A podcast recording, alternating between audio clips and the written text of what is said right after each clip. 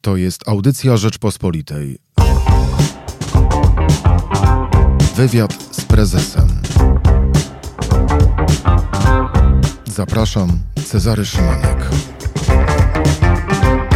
Menadżer branży ubezpieczeniowej, były prezes Allianz to raz. Dwa, reżyser teatralny, dobrze mówię, że teraz koordynator artystyczny w Teatrze Ateneu? Dyrektor artystyczny. Dyrektor artystyczny. Naczelnym do stycznia, a ze względu na Thomsona Reutersa musiałem się przesiąść No właśnie. troszkę. I członek Rady Dyrektorów Thomson Reuters Founders e, Share Company, Paweł Dangel. Dzień dobry. Dzień dobry, witam pana serdecznie i również naszych słuchaczy. To kim pan jest tak naprawdę?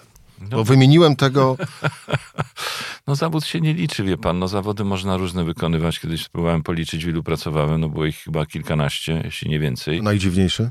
Mm, Wie pan co, no zależy jak się na to spojrzy, bo oczywiście no wszystkie są trochę takie dziwne, no bo reżyseria też nie jest jakimś masowym y, zawodem. Budowanie filmu od zera, bo to w sumie wie pan, ten tytuł prezes to dla mnie niewiele znaczy. Raczej chodziło, że była pasja pewnego projektu, że rzeczywiście y, nasze pokolenie miało taką fenomenalną szansę budować tutaj coś od zera. Mnie się taka przygoda trafiła. Najpierw budowałem Nacjonalny Den od zera, potem Allianz od zera, więc, więc to, to były takie To wyzwania. inaczej. A pierwsza praca? No pierwsza praca właśnie też nietypowa, jak się dostałem na studia teatralne, pracowałem jako maszynista, montażysta w, w, w Teatrze Narodowym, więc budowałem dekoracje dla Adama Hanuszkiewicza i rozbierałem. Y, Statystowałem, no potem na emigracji, no to przedem przez różne zawody, również zresztą pracowałem w mediach, bo pracowałem w polskiej sekcji BBC, w polskiej sekcji Radia Wolna Europa, no więc też byłem po drugiej stronie stołu, jak pan dzisiaj ze mną. Także troszkę musiałem taksówką dorobić, no więc tych zawodów troszkę przerobiłem w życiu. No i to jak gdyby okoliczności powodują, że czasem no, trzeba e, zawierać w rzeczywistości jakieś kompromisy. Pakta konwenta, no ale jak mówię, no to zawsze jest jakiś rozwój, zawsze to są doświadczenia i jakaś droga, prawda? Usystematyzujmy, a właściwie y, ułóżmy to na linii, na linii czasu. E, to jak to było z tą emigracją? No ja skończyłem studia reżyserii mm, w ogóle też już trochę inaczej, bo dostałem stypendium, wygrałem konkurs, pojechałem studiować reżyserię w Moskwie, w GITISie, bardzo prestiżowej uczelni teatralnej. Skończyłem tam pięcioletnie studia reżyserii, wróciłem do Polski w roku 80, żeby reżyserować w Polsce. No i tu mnie przyłapał stan wojenny. No więc wie pan, no więc w stanie wojennym praca w teatrze, w kulturze właściwie była no, taka bardzo depresyjnym wydarzeniem. Głównie zdejmowano nam spektakle, zamykano, bojkotowaliśmy, jak pan wie, telewizję, E, więc właściwie tych ruchów było niewiele. No i po kilku latach zmagania się, no robiłem oczywiście przedstawienia i miałem szczęście zrobić kilka prapremier polskich Buchakowa, mojego ukochanego autora. No ale tak jakoś szacowałem, że przynajmniej 10 lat stalinizmu to przed nami jest. No i spontanicznie, kiedy już zaczęto dawać paszporty w 1984 roku, pojechałem, jak się mówić, zaczepnąć świeżego powietrza. No i jak pojechałem, no najpierw pojechałem do Belgii, a z Belgii przeskoczyłem do Londynu, gdzie się zawsze najlepiej czułem. No i postanowiłem, że ja tam osiądę. No i jak pan osiadł, to ta pierwsza robota w Londynie? No to najpierw, znaczy projekt jeden, żeby wyciągnąć żonę jeszcze z PRL-u i żeby do mnie dotarła, to było bardzo ważne. Zacząłem pracę w Polskim Teatrze y, na Hammersmithie w tak zwanym Posku, y, gdzie miałem przyjemność wyreżyserować kilka przedstawień, więc jak gdyby to było takie pierwsze lądowanie dosyć bezbolesne, bo No właśnie, tak miękko dosyć. byłem zaangażowany w teatr, mogłem od razu reżyserować, od razu byli aktorzy, no więc sporo aktorów tam stan wojenny zastał, więc oni już zostali y, w Anglii. Także jak gdyby to było powodem też, że było łatwiej. No potem oczywiście właśnie, jak mówię, te różne dziwne zawody, łącznie z pracą fizyczną. No i równolegle później właśnie dorabiałem w BBC, dorabiałem w Wolnej Europie i tak powoli sobie tam funkcjonowałem. Potem były uczelnie teatralne, gdzie byłem wykładowcą, robiłem spektakle ze studentami. No ale później rodzina rosła i trzeba było zacząć do tego, bo to wszystko miłe zawody, tylko wie pan, bardzo słabo płatne. Więc ja w Anglii wiem, że pani Margaret Thatcher traktuje ludzi teatru jak górników w Yorkshire, więc tylko, że myśmy nie mieli powodu strajkować. No i szukałem dodatkowego zajęcia i przez kompletny przypadek wylądowałem w ubezpieczeniach, licząc, że to będzie zawód takiego właśnie wolnego strzelca agenta, który sobie będzie dorabiał pomiędzy jednym, drugim przedstawieniem. Chodząc od drzwi do drzwi i sprzedając polisy? Tak na, to wyglądało? Na początku akurat ja miałem już szczęście, bo w tym momencie prawo zakazało takiego pukania w te drzwi, ale jeszcze na końcówkę drzwi było. Mnie los tego oszczędził. Raczej to jeszcze byłem jeszcze w erze zimnych telefonów, które później na szczęście prawo też zakazało, czyli że się dzwoniło. To by się później zresztą przydały takie, takie ćwiczenia rozmów z obcymi ludźmi przez telefony. Co się, co się w takim razie stało, że oto reżyser teatralny y, z siłą rzeczy, a właściwie zmuszony przez y, życie, bierze robotę w ubezpieczeniach i, i robi w tych ubezpieczeniach karierę. No tak się stało. Znaczy, no, najpierw próbowałem to łączyć oczywiście. Ubezpieczenia miały być po prostu źródłem dodatkowego dochodu, e, ale no, Londyn, duże miasteczko, e, przejeżdżanie z miejsca na miejsce to były godziny w korkach, nie było przecież telefonów komórkowych, nie mieliśmy internetów, maili, więc trzeba było jechać do klienta, siadać, e, tłumaczyć mu, co się stanie po jego śmierci, prawda? Z jego majątkiem i z jego rodziną, potem skrobać te wnioski, kasować gotówkę, wieźć do biura i tak dalej. No więc, więc ta fajna przygoda, poznawanie Anglii oczywiście od innej strony, bo też myślę, że nie był tym agentem przez wiele lat, to, to też miałem zupełnie inne pewne e, jakby doświadczenia i no takie socjologiczne, psychologiczne no w ogóle poznanie tej Anglii poprzez agenta jest moim zdaniem niesamowite. W którym momencie y, zapadła taka już ostateczna decyzja? Y Dobra, no tak gdzieś wie pan, idę... w końcu tak 80, tam 8, coś takiego. A co zdecydowało o tym? No ja już po prostu byłem wyczerpany fizycznie, bo to wie pan, no 7 dni w tygodniu po 12 godzin pracować to jednak męczy. I przeliczył pan, że bardziej się opłaca ubezpieczenie? I, i nie, zawieszam na, na jakiś czas. No jak się okazało, zawiesiłem, tylko że trochę na dłużej niż myślałem. no i ten, no jednak odpowiedzialność za rodzinę była kluczem, no ale też rodzinie musiałem coś oddać, więc trzeba było jakoś tym czasem lepiej zacząć zarządzać. No i postanowiłem zatrzymać się na dłużej ubezpieczeniach, tym bardziej że tam jak gdyby no, reżyser, no to też nie jest zawód jakiś zupełnie przypadkowy, tylko też chodzi o zarządzanie, chodzi o organizację pracy, o pracę z ludźmi, więc dosyć szybko zacząłem tam, że tak powiem, iść ścieżką też y, zarządzania, czyli zostałem menadżerem, dyrektorem i takie różne przygody się zaczęły dziać. Po drodze jakieś kursy, książki, uczenie no, się? Nie, no cały czas, no więc ja przecież nie byłem, byłem typowy self-made tak zwany, czyli samouk, więc trzeba się było uczyć, douczać szkolenia, kształcenia. No i potem też znowuż ta era się zaczęła, początek lat 90., gdzie wywrócił się cały system tutaj. No i też ciekawa przygoda, bo y, wtedy mnie zaproszono do współpracy w takich ubezpieczeniach już bardziej międzynarodowych, ze względu na to, że dużo firm chciało wejść na rynek, szczególnie rosyjski. Wylądowałem w ubezpieczeniach tak zwanych morskich, ze względu na swoją biegłą znajomość języka rosyjskiego, która była w tamtych czasie, a przynajmniej w tej branży kompletną rzadkością. No zacząłem podróżować po Rosji i, i próbować ubezpieczać rosyjskie, prawda, statki. No nie tylko, bo i litewskie i ten, bo to cała wielka flota radziecka się rozsypała na różne mniejsze floty, prawda, każdy kraj wziął swoje.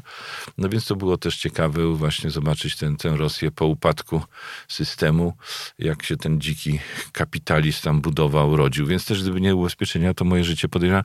Zawsze mówię paradoksalnie, że teoretycznie nudny zawód agenta y, no, sprekurował bardzo ciekawe życie a można mieć fascynujący zawód, y, powiedzmy, reżysera i przeżyć w tym zawodzie bardzo nudne życie, więc tutaj są takie paradoksy. To e, pozostając, a właściwie wracając do owej linii, linii czasu, yy, moment powrotu do Polski. No i taki rozkręcony, latający po tych różnych tam dziwnych, dziwnych armatorach w Europie i w Rosji. No i namierzyli mnie y, tutaj y, headhunterzy z Nationale Nederlanden z grupy ING, który właśnie dostał licencję na Towarzystwo Ubezpieczeń na Życie w Polsce. Był rok? Był rok 94. I, no i zaprosili mnie na rozmowy i zaczęli, prawda, szukali kogoś, kto zna polski oczywiście, ale również wie, na czym polega zabawa ubezpieczeniowa. No więc dla mnie to było no kolejne fantastyczne wyzwanie, że nagle w jednym pokoju, trochę większym niż, niż, niż tutaj studio, w którym jesteśmy. A jest duże. Można, a jest w miarę duże. Trzeba usiąść, wymyślić całą firmę od zera i, i ją budować, prawda? No więc to dla wtedy byłego reżysera też, no tak jak w teatrze, no patrzymy w pustą dziurę sceny i musimy sobie wymyślić, co tam na niej stworzymy wyobraźnią i później to jeszcze zrealizować. No to dosyć podobny, bym powiedział, proces, prawda? Ile ludzi było pierwszego dnia, jak pan zaczynał? No tam już było kilkanaście osób, bo jeszcze latałem, kończyłem Anglię, przenosiłem się i równolegle obecnie ja zostałem wiceprezesem i szefem sprzedaży marketingu, a był prezes Holender, pan Ton van der Star, więc on już taki pierwszy kilkunastoosobowy zespół miał, no ale nie było jeszcze sprzedaży, no trzeba było zbudować całą dystrybucję od zera, prawda, więc... A odchodząc z Nationale Nederlanden, ile osób pan miał wtedy? No tam już była taka sieć, chyba pod tysiąc osób już było tych oddziałów. W ciągu ilu lat? No trzech lat. Także w ciągu trzech lat udało się postawić firmę, która była dochodowa i, i mocno stała na nogach. No a potem tak gdyby doszedłem do wniosku, że bo zrozumiałem czym jest ten rynek, prawda, że ten rynek fantastycznie się na nim pracuje, przynajmniej w tamtych latach, daje dużo możliwości, ale też to ma tylko sens, jeżeli ten zarząd, czy, czy, czy ci, którzy tu mają jakąś odpowiedzialność, rzeczywiście mają autonomię. Y, no tutaj akurat trafiłem na korporację, która po takim pierwszym tym, gdzie ten, ten, ten startup się zaczyna, jest ten Greenfield, on ma w miarę sporo przestrzeni na jakieś lokalne działania, a potem się zaczyna to robić strasznie takie korporacyjne, złapane w różne procedury.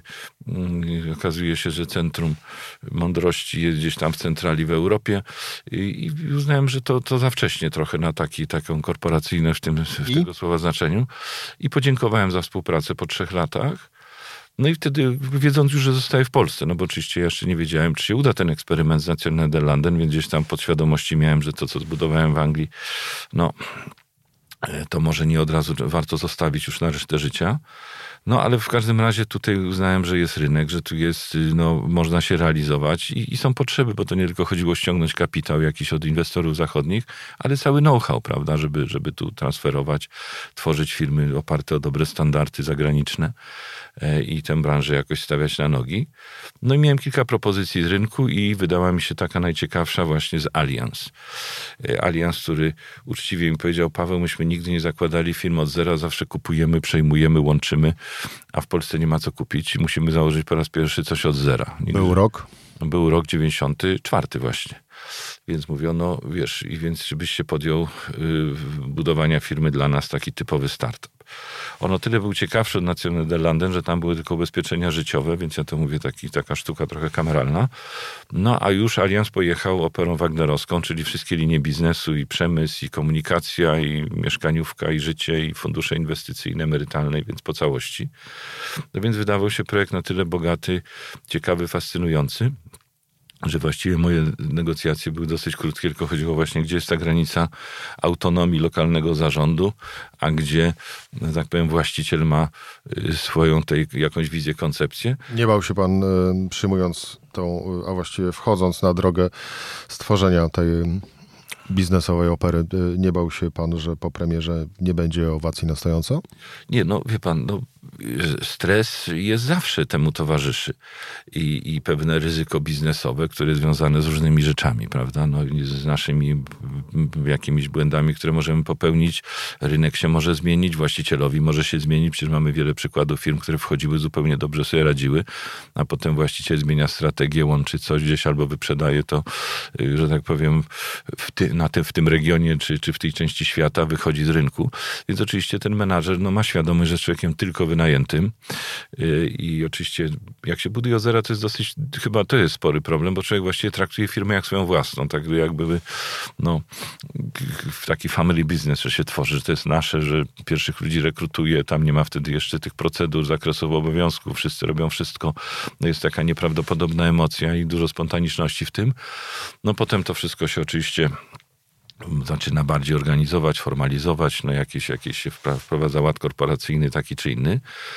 E, no i potem no, trzeba sobie uświadomić, okay, no robię robotę, no ale jestem, tak powiem, człowiekiem wynajętym do roboty, prawda? I, I, ta relacja z właścicielem jest szalenie ważna. Ja miałem szczęście, że, że trafiłem na bardzo, bardzo zacnych ludzi wtedy w Allianz. E, było to pokolenie, które budowało tak zwany, e, prawda, ten cud gospodarczy w Niemczech w latach 50., 60., pokolenie już takie powojenne. No więc oni też bardzo wierzyli, że w Polsce cud gospodarczy się uda. I, i, chcieli właśnie, żeby ten cud gospodarczy przede wszystkim był robiony przez lokalnych ludzi.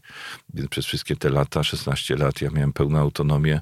No właśnie, do którego roku był pan w Allianz? Do 2013, więc prawie 16 lat mi się udało. Zanim przejdziemy dalej, czyli do tej rzeczywistości, po tym, to ja nie bez powodu pytam pana o ten, wszystkie wydarzenia na, li, na linii czasu, e, bo no teraz takich karier już się nie robi. No, niestety nie, chyba. Pewnie są wyjątki. E, dzisiaj, no oczywiście ludzie, zresztą wie pan, już wtedy też nie przyjechałem z Anglii, gdzie wiedziałem, że ja mam tam sufit nad głową, co ja bym nie zrobił, czy ile tam statków nie ubezpieczył, czy Anglików nie zabezpieczył na wypadek śmierci, czy wypadku, czy kradzieży, to ja głową sufitu nie przebiję, prawda, bo, bo, bo są ludzie, którzy są od, że tak powiem, małej matury już nastawieni, że będą robić karierę w finansach, kończą odpowiednie studia, mają odpowiednie dyplomy, już nie mówię tam koneksje, czy inne rzeczy, więc, ale, ale żeby tworzyć firmę od zera, no to trzeba mieć oprócz jakiegoś takiego, bym powiedział, doświadczenia korporacyjnego jeszcze no, taką ochotę na szaleństwo. No dobrze, no ale...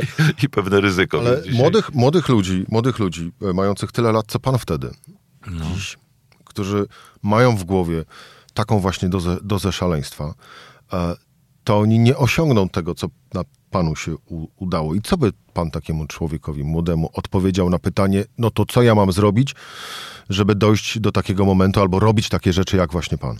Wie pan co, no ta korporacyjność, gdybym ja e, uznał, że ona nie idzie w złym kierunku, to pewnie jeszcze do dzisiaj mógłbym pedałować miał na tym rowerze. Ja jeszcze nie skończyłem 65 lat, więc ten wiek emerytalny by mnie za chwilę doścignął dopiero i mógłbym śmiało ten zarząd e, dalej ciągnąć i Alians Polska.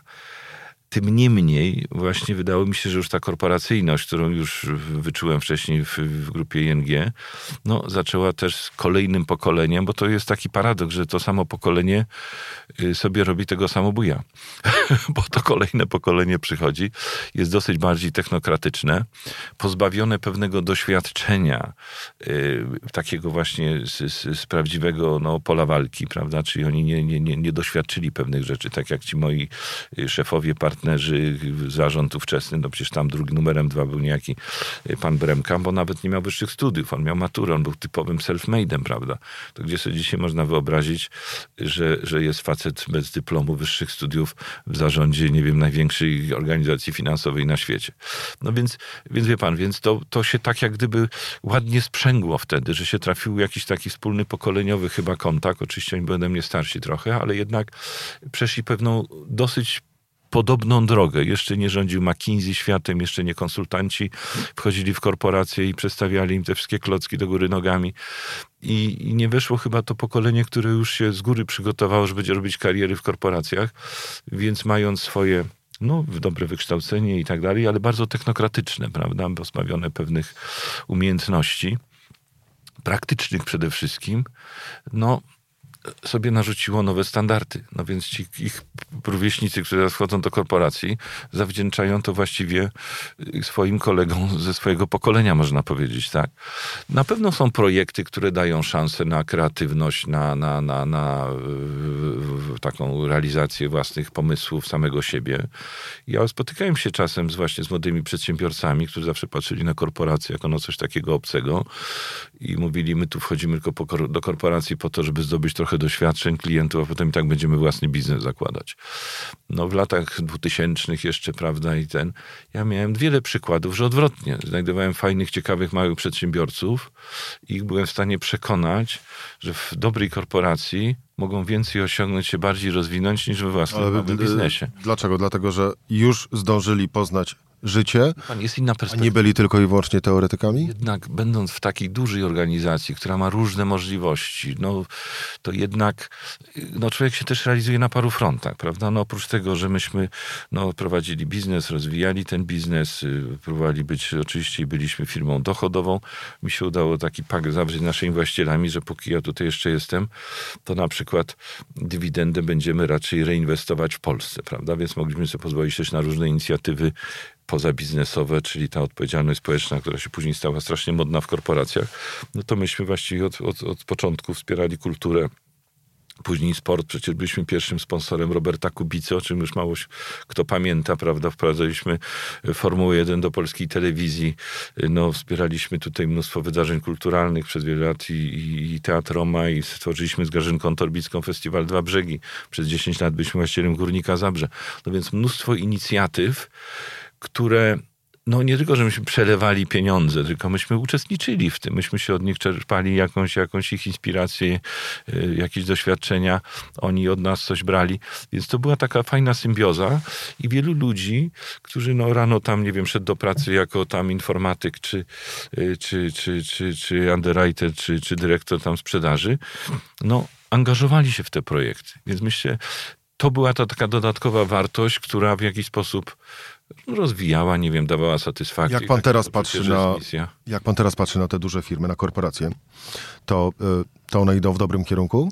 No wie pan, teraz jest odwrotnie, bo przedtem to ja byłem, jak ja to żartobliwie mówię, bankomatem, do którego zgłaszali się różni yy, czy twórcy, czy artyści, czy, czy, czy, czy różne tam non-profit organizacje yy, i, i przekonywały, żeby akurat z nimi współpracować i ich wesprzeć. No teraz jako dyrektor dosyć biednego teatru w Warszawie, no to ja szukam tych bankomatów i czapkuję, nie ukrywam. I wielkich sukcesów nie mam. Więc, A dlaczego? No dlatego tak, że tak, no firmy państwowe no, są raczej dzisiaj, że tak powiem, zarządzane odgórnie, więc, więc ten budżet marketingowy, jak rozumiem, czy reklamowy, to ktoś tam decyduje w świecie bardziej polityki. Ale jakby pan zrobił spektakl o dobrej zmianie, no to... Wie pan co, no ale my nie, nie, nie, robimy pod pieniądze, to znaczy no odwrotnie, no robimy swoje, idziemy swoim torem jakiegoś tam teatru, jakiejś myśli, jakiejś humanistyki i nie konkurujemy ani z TVP Info, ani z TVN24, bo to nie o to chodzi, nie po to jest teatr akurat, prawda?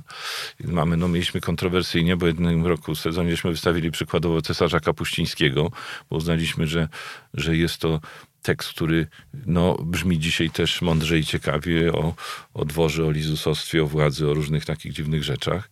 Ze świetnym odbiorem się zderzył. Ale nie robiliśmy tego, bo że Kapuściński, dlatego że ta literatura nas zainteresowała, prawda? Sezon później robimy Dwór nad Narwią, autora niejakiego Jarosława Rymkiewicza, który dzisiaj się kojarzy zupełnie z czymś innym. Oczywiście on dopisał w 70 latach, nie wiedział jeszcze pewnie jakie będzie miał dzisiaj poglądy i, i, i jak będzie tutaj pewne rzeczy opisywał. No ale też robimy dlatego, że to świetna sztuka i generalnie nie zaistniała w polskim teatrze, prawda? Więc nie robimy pod autora czy pod jakąś opcję, tylko, tylko szukamy literatury, w którą my sami wierzymy ale nie i jest wierzymy, ta... że warto się nią podzielić. Ale nie jest tak... Yy patrząc chociażby na, y, na coraz częstsze przypadki w polskim, y, w polskim kinie, nie jest tak, że y, no właśnie, teatr, kino, w ogóle sztuka powinna bardziej się zaangażować w komentowanie rzeczywistości? Bo były czasy, kiedy tak naprawdę sztuka tak nie chciała za bardzo tego robić. Wie pan co, no ma, tylko no, po, i to jest jej obowiązek, tylko na innym poziomie troszkę, wie pan. No, no nie, nie, nie, no pewnej, no pokazywania postaw, pewnej myśli, prawda? No jakby ja się wychowałem na Buchakowie, to był mój autor, w ogóle te lata dwudzieste rosyjskie bardzo był inspirujący, ciekawy okres.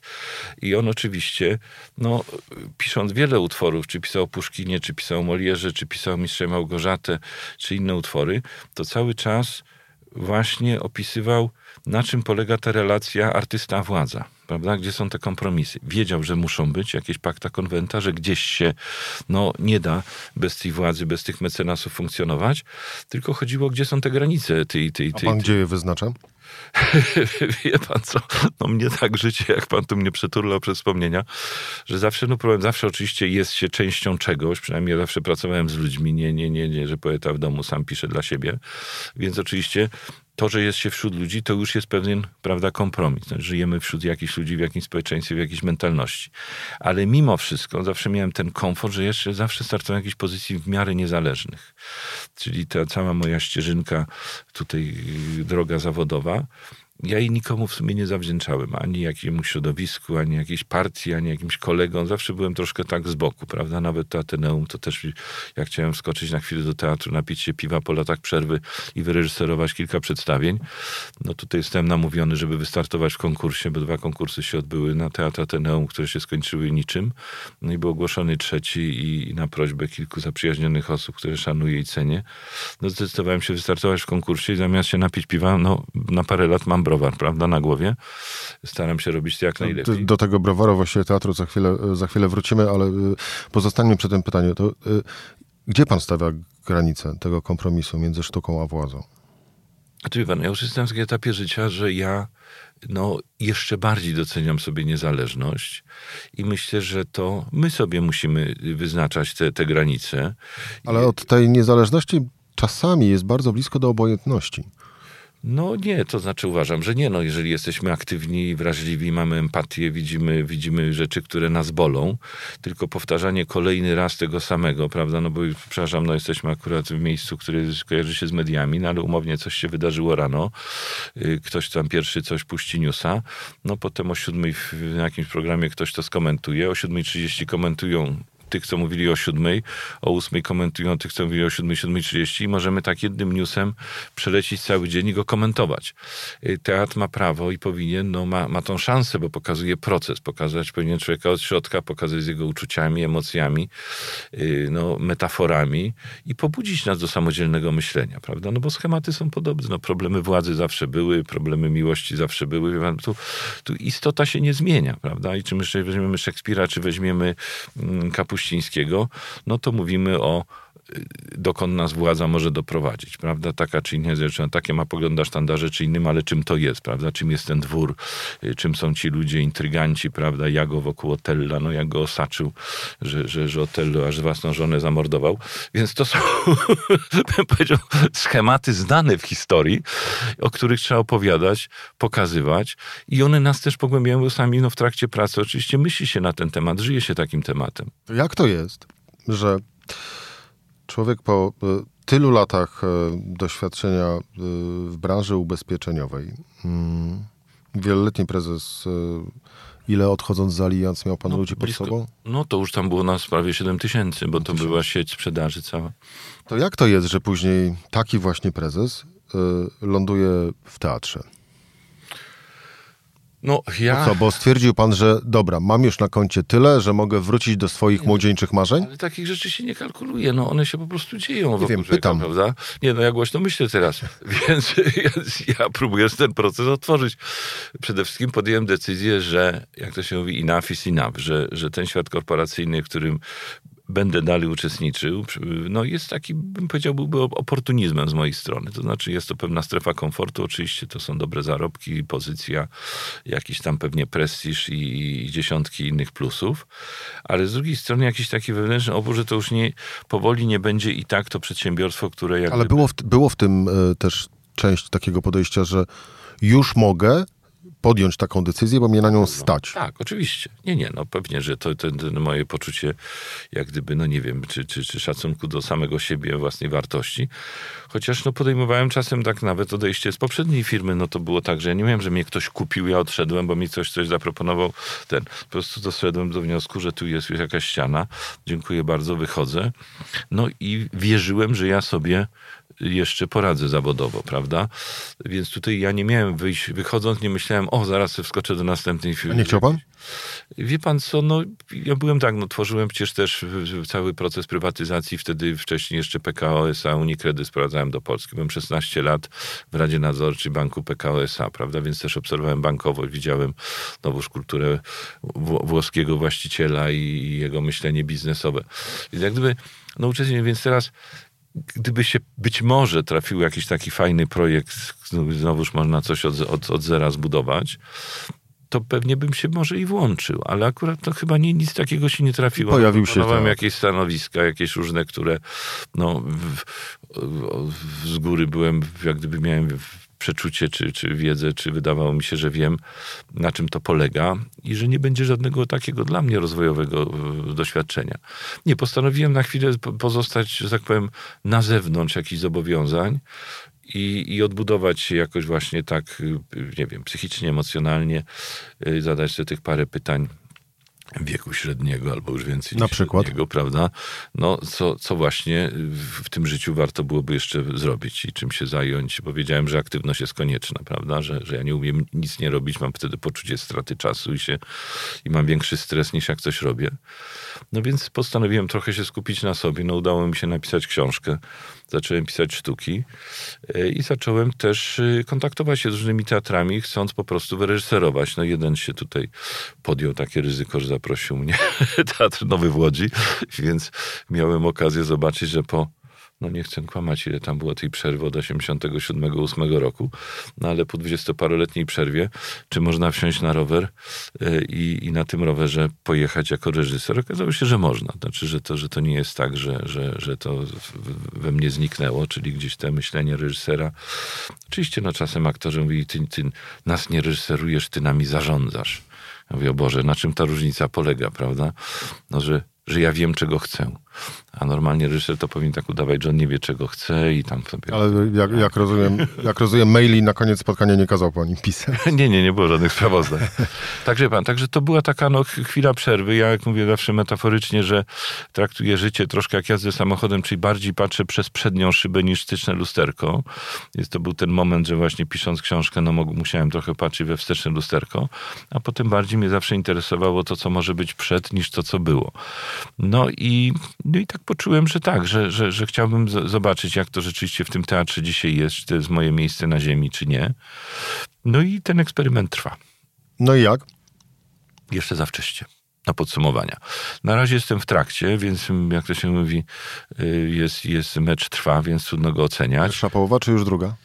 No powoli wchodzimy w drugą, bo jednym z celów, które były, oprócz artystycznych i, i, ekonomicznych, było też stworzenie nowej sceny dla Teatru Ateneum i dla miasta Warszawy, więc to z przyjemnością mogę powiedzieć, że udało się ten projekt już zrealizować. 27 marca będzie otwarcie nowej sceny. Jak wiemy, Warszawa się specjalizuje raczej w zamykaniu sal teatralnych, prawda, czy teatr nowy, teatr mały i tak dalej. Z otwieraniem szło dużo gorzej. No więc jest to duża satysfakcja. Udało się przy współpracy miastem zdobyć budżet. Wszystkie zgody i na Wybrzeżu Kościuszkowskim, tuż obok Teatru Ateneum, w budynku ZNP powstanie nowa sala na 230 miejsc z nową technologią, światło, dźwięk i tak Doświadczenie menedżerskie pomogło w tym, żeby... No, chyba tak, tak, to inaczej to by mnie tam nie Nazwisko szanowali. Dangel dalej otwiera drzwi? Ja nie myślę, nie. Znaczy myślę, wie pan, to ja nie myślę, że to otwierało w ogóle kiedykolwiek. O. Nie mam takiego poczucia. Ale no na pewno, wie pan, no nie wiem, no jak człowiek wie, czego chce i, i jest w stanie przekonać innych, znaleźć sobie ten krąg tych, tych odpowiednich ludzi, współpracowników. Oczywiście poruszanie się, nie ukrywam, po urzędach miasta stołecznego Warszawy jest dla mnie bardziej skomplikowane niż, niż bieganie po centrali Allianz w Monachium. Yy, ale jakoś tam, powiedzmy, ten zdrowy rozsądek mimo że korporacja y, się bardzo liczył. No a tutaj wiemy, że to są różne procedury, różne ustawy, różne ograniczenia. No absolutnie to jest film dla Barei oczywiście, to co, co, co myśmy przeżyli otwierając nową scenę, więc absurdów y, ustawowych, przepisowych, urzędniczych jest, jest całe multum, więc oczywiście porównując te dwa światy, to jednak y, wiedząc, że korporacje no też nie są łatwym światem do funkcjonowania, to jednak mają pewną inną logikę i, i jest dużo łatwiej. Decyzyjność jest szybsza. I mniej, mniej wariactwa, jak rozumiem. No ograniczeń, bo tu wie pan, no każdą rzecz, żeby zrobić no, na budynku, to jest 10 wydziałów, musi dać zgody, papierologią się pan zajmuje. No. Użył pan metafory sportowej. E, no. Mecz trwający. To po tej pierwszej połowie jaki jest wynik? Remis? Nie, no dlaczego remis? Nie, my przyszliśmy z konkretnymi celami, z moim y, fantastycznym zastępcą, panem Arturem Janusiakiem, który teraz przyjął właśnie funkcję dyrektora naczelnego. Założyliśmy sobie pewne cele, prawda? Artystyczny, ekonomiczny i ten logistyczny, czyli otwarcie nowej sceny i doprowadzenie, mam nadzieję, do remontu siedziby Ateneum, która jest w tragicznie opakanym stanie. Jest to przepiękny budynek, jedyny prawda, art dekowski, który tam jest w okolicy, pewnie jeden z nielicznych w Warszawie. To jest duży projekt, trzeba było zrobić te projekty, zgody, konserwatorzy, cuda niewidy. To wszystko jest przygotowane, właśnie tu czekamy tylko na decyzję Rady Miasta, czy da fundusze, czy nie. A ile potrzeba? Około 40 milionów. No i w międzyczasie, że była zastępcza siedziba, powstał projekt ten nowy, który nam się udało stworzyć. Frekwencję mamy bardzo dobrą. Premiery cieszą się powodzeniem, więc wie pan, więc udało nam się ilość premier też jest ważna, nie tylko jakość, ale właściwie był moment, że tak mały był budżet Teatrze Ateneum, że tam się robiło dwie premiery w sezonie. W tej chwili robimy cztery, pięć i to sztuki dużo obsadowe też. Więc jak gdyby no, poszła zupełnie inna energia. Panie Pawle, jak pan jak pan patrzy teraz na, na biznes, bo już trochę lat pan w nim po tej hmm. stronie menedżerskiej nie siedzi. Jak patrzy pan teraz na ten biznes, to co trzeba mieć, albo jakim człowiekiem trzeba być, e, żeby być dobrym menedżerem? O rany, pan tak dzisiaj w poniedziałek z rana mnie takimi poważnymi pytaniami zadaje. Znaczy, pan, no, w teatrze trochę jak w tych moich biznesowych przygodach. Znaczy, ja uważam, że sama droga jest tak samo ważna jak cel, do którego zmierzamy i ten efekt końcowy, prawda? I tak samo widzę po reżyserach, są tacy, którzy niespecjalnie lubią próby, ale lubią, że tak powiem, nastrój premiery, żeby już nie powiedzieć sukces premiery, prawda? Błyszczeć. Święto, czy żeby już ten gotowy produkt zaistniał, jakim jest też przedstawienie. Y, no i tak samo jest pewnie z menadżerami, że mogą ich różne rzeczy po drodze drażnić. Nie wiem, czy wcale nie muszą tak bardzo kochać swoich współpracowników czy pracowników i, i ten, ale ma jakiś projekt, ma jakiś cel, ma jakieś wyzwanie, ma jakiś bonus za to wszystko. No i gonią, gonią za tym, za tym wszystkim. A jakoś ja nie wiem, zawsze smakowałem to wszystko, co jest po drodze. I, i cel był oczywiście wyznaczony. No, w teatrze wiadomo, wizja, przedstawienie premiera, a, a w biznesie no, mamy jakieś tam swoje y, plany, strategie i realizujemy. Czy to jest teraz czas menedżerów, którzy są bardziej jednostkowymi liderami, czy bardziej e, kapitanami w grze zespołowej? No znowuż, wie pan, no to jest kwestia, do jakiej organizacji wejdziemy. Czy czytelna jest odpowiedzialność, czy nie jest czytelna odpowiedzialność, prawda? Jak, jak ja zaczynałem w Allianz, to ówczesny prezes koncernu leciał, nie wiem, do Stanów Zjednoczonych, wracał i mówił tak, kupujemy tę firmę, kupujemy tę firmę, wchodzimy na giełdę. No i cały sztab ludzi, analityków analizował, działał. robił, działał, prawda? Dzisiaj jest odwrotnie. Szef mówi, chciałbym wejść na jakiś rynek, przygotujcie mi raport, czy ja tam powinienem wejść. No więc szczebel najniższy przygotowuje pierwszą analizę, szczebel wyższy drugą, trzecią, ale ciągle nikt nie wie, czy szef chce zobaczyć y, analizę, która mówi nie wchodzimy, czy chce zobaczyć analizę wchodzimy. Więc nie mając tych jasnej wytycznej, no y, za przeproszeniem rozwadniamy wszystko. Nie ma, nie ma, nie ma ten.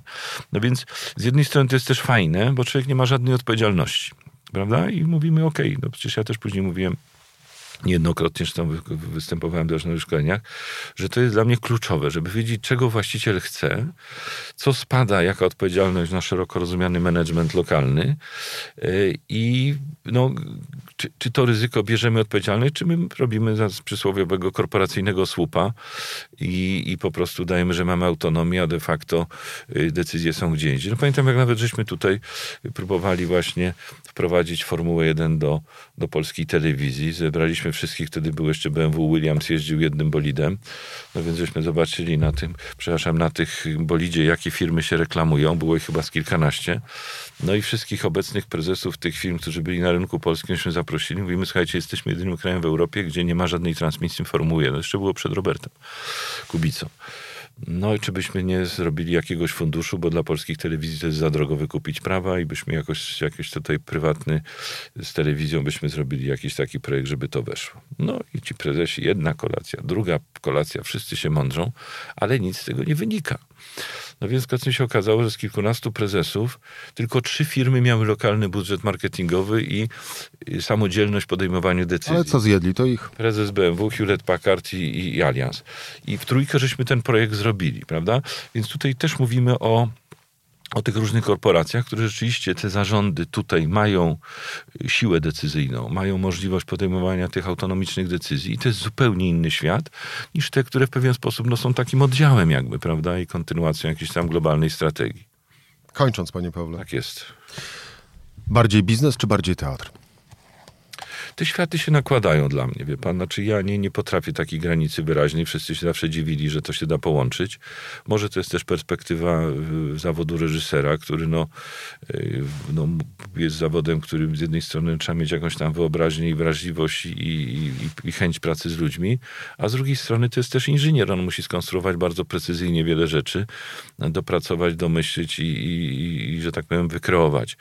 Więc dla mnie te rzeczy są dosyć podobne bardzo ubolewam, że te, te dwa światy za mało sobie wzajemnie dają. To znaczy myślę, że, że, że to wyzwanie moje, jeszcze może ta moja misja trwa, żeby właśnie no też pewne doświadczenia właśnie z, z podłoża kultury, szczególnie teatru, no bo umówmy się, to jest bardzo żywe, to nie jest muzeum, to jest, to jest żywy twór teatr. Jest wiele doświadczeń, które mogłyby bardzo dużo pomóc ludziom właśnie w świecie biznesu, w, w, w korporacyjnej, że tak powiem, codzienności. Paweł Dangel, bardzo dziękuję. Ja również bardzo dziękuję za zaproszenie i rozmowę. Dziękuję. To była audycja Rzeczpospolitej. Wywiad z prezesem.